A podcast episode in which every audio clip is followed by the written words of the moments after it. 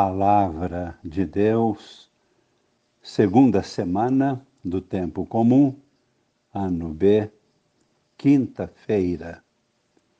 Amigos e irmãos, participantes da vida nova em Cristo, com Maria em oração. Já temos gravada em nosso coração a superioridade do sacerdócio de Cristo sobre o sacerdócio levítico do Antigo Testamento. Isto porque o sacerdócio de Cristo está fundamentado na excelência de sua pessoa ele é o Filho único de Deus. A carta aos Hebreus continua esclarecendo-nos a respeito disto. Hoje nós estamos meditando sobre o capítulo 7, versículos 25 e seguintes até o capítulo 8, versículo 6. O sacerdócio de Cristo é o sacerdócio perfeito e definitivo, segundo a ordem de Melquisedeque. Primeiro aspecto fundamental por isso, sendo ele o Filho único de Deus e Deus verdadeiro, seu sacerdócio é eterno. Isto significa ele vive para sempre e tem condições de interceder por nós sempre e por todas as gerações para sempre. Por isso, ele tem o poder de salvação. É o nosso Salvador.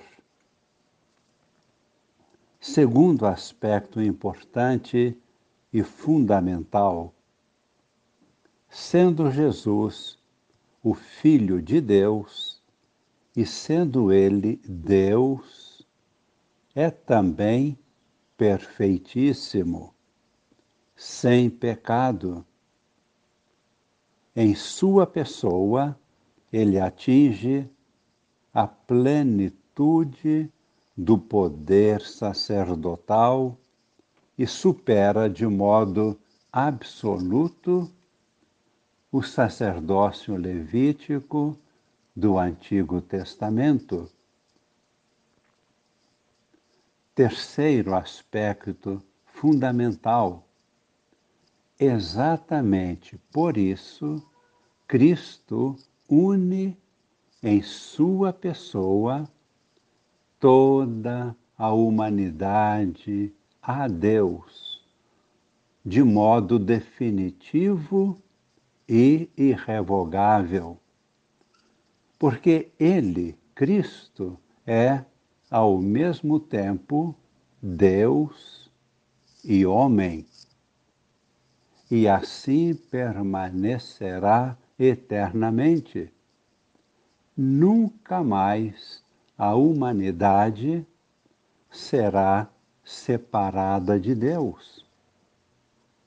Este é o sentido do exercício celeste do seu sacerdócio. Este é também o sentido da salvação definitiva, uma vez por todas, para sempre.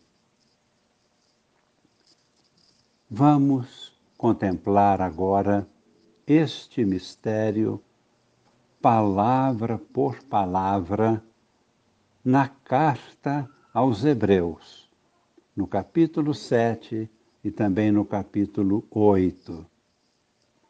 Irmãos, Jesus é capaz de salvar para sempre aqueles que, por seu intermédio, se aproximam de Deus. Ele está sempre vivo a interceder por eles.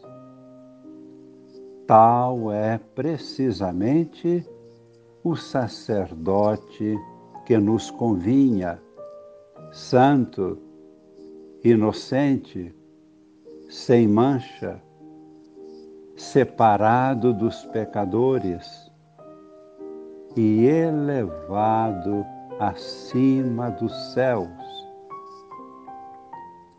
Ele não precisa, como os sumos sacerdotes aqui da terra, oferecer sacrifícios em cada dia, primeiramente por seus próprios pecados e depois pelos pecados do povo, ele já o fez uma vez por todas, oferecendo-se a si mesmo. E no capítulo 8, lemos o tema mais importante de nossa exposição é este temos um sumo sacerdote tão grande que se assentou à direita do trono de Deus nos céus. Ele é o ministro do santuário e da tenda verdadeira, armada pela mão do Senhor e não por mão humana. E no versículo 6, agora Cristo possui um ministério superior, pois Ele é o mediador de uma aliança bem melhor baseada em promessas melhores. Meditemos. Os homens não têm condições de abrir um caminho que os leve até Deus. Mas Cristo eleva a humanidade inteira a uma comunhão real com Deus. E este mistério foi visível na ascensão de Cristo, entrando no céu como Senhor, para ficar à direita do Pai.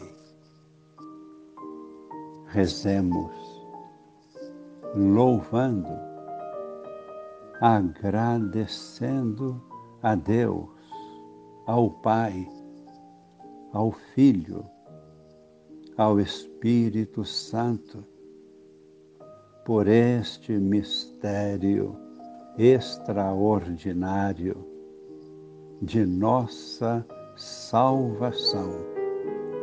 No coração de Cristo, por seu sangue, no poder do Espírito Santo. E pedimos que seja derramada sobre nós esta bênção de purificação e salvação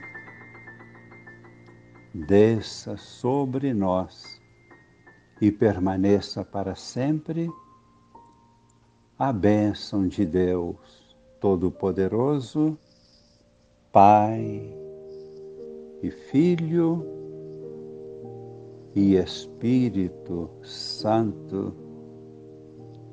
Amém.